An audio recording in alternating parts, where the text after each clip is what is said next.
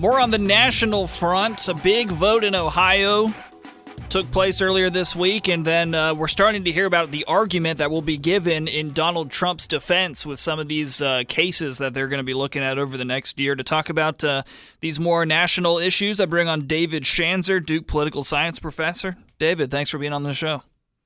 Hi, Nate. Let's first talk about that Ohio vote. Give us a uh, description of what all the Ohioans voted on last night. I understand it was a uh, basically every voter in the state was able to go and vote on a certain issue.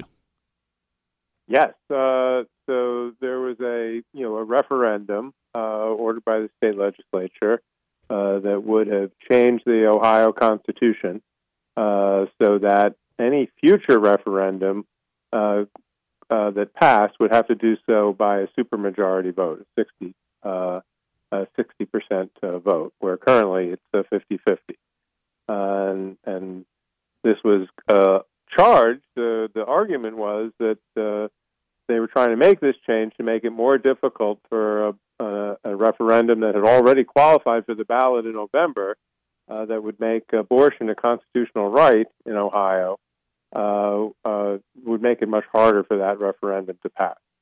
So, right now, for that referendum for abortion to pass when election cycle comes, it just needs 50% plus one vote. But the referendum that was turned down last night would have required 60%, right? That, that's correct. So that's yeah, that's digging more into the lines. If you first look at the topic and see that there was a potential change to their constitution, you'd go, "Oh, okay, so they just didn't go for it." But yeah, definitely the abortion issue was the backbone for why they had this vote. Uh, yes, I, I, I think so. I think it shows the strength of the um, pro-abortion rights uh, argument uh, in within the electorate.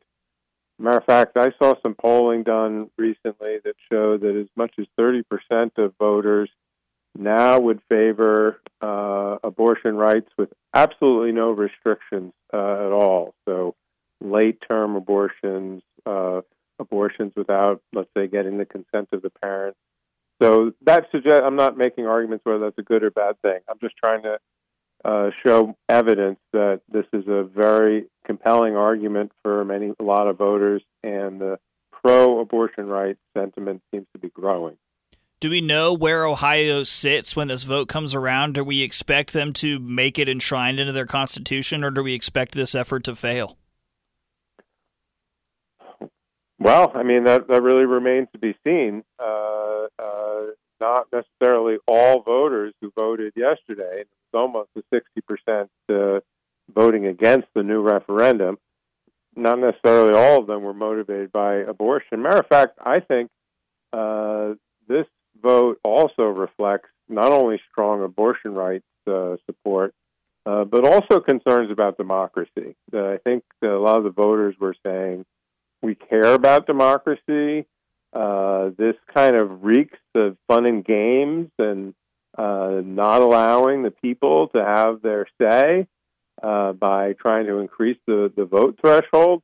And it just seemed, um, you know, like uh, like the legislature wasn't playing it straight with the voters. And I think they reacted uh, very poorly uh, to that idea. And that's another reason that drove the defeat of the referendum last night. And whether the vote is about abortion or it's about sports gambling or marijuana or whatever the topic could possibly be, I think everyone can appreciate when the state puts up to a vote to the general public on one of these huge issues for the whole public to decide. Well, sure. And, um, you know, we've seen actually some instances in other states where referendum has passed and then the legislature has, uh, has tried to not follow uh, the will of the voters uh, either. And you know that also seems uh, anti-democratic. Um, thinking about the the referendum in, in Missouri to, to raise the minimum wage, and the referendum in uh, Florida to allow felons who have uh, finished their you know uh, completed their sentence uh, to vote. So this is happening in a lot of places, and I think Ohio voters uh, just kind of said, you know, no, we're gonna we're gonna stick with uh, democracy. Speaking with David Schanzer, he's a Duke political science professor. A bit of a transition here. Donald Trump's defense starting to uh, hear a lot of rumors that they're going to say that it's a free speech issue with uh, what they one of the indictments that's up against them. And I understand you've written an op-ed recently about this. Uh, yeah, uh, I don't think the free speech argument is uh, is very strong. I think it's uh, it's it's meant politically. I think it helps Trump try to rally voters to his side by saying, you know, I, I was only speaking my mind, and and that's why all this happened. I, and uh, you know, and, and and it's totally true that Trump had every right to go out. He could say that the election was stolen. He could say that uh, that Biden didn't win, uh, that there was massive fraud, uh, and so on. Uh, but that's not really what the indictment is about. If he had if he had just made those statements publicly, you know, we wouldn't have a criminal indictment. What the indictment is about was a series of actions uh, that he took statements he made privately to people he was working with, including his co conspirators, that was a trying to essentially set up a scheme uh, to reverse the lawful results of the 2020 election.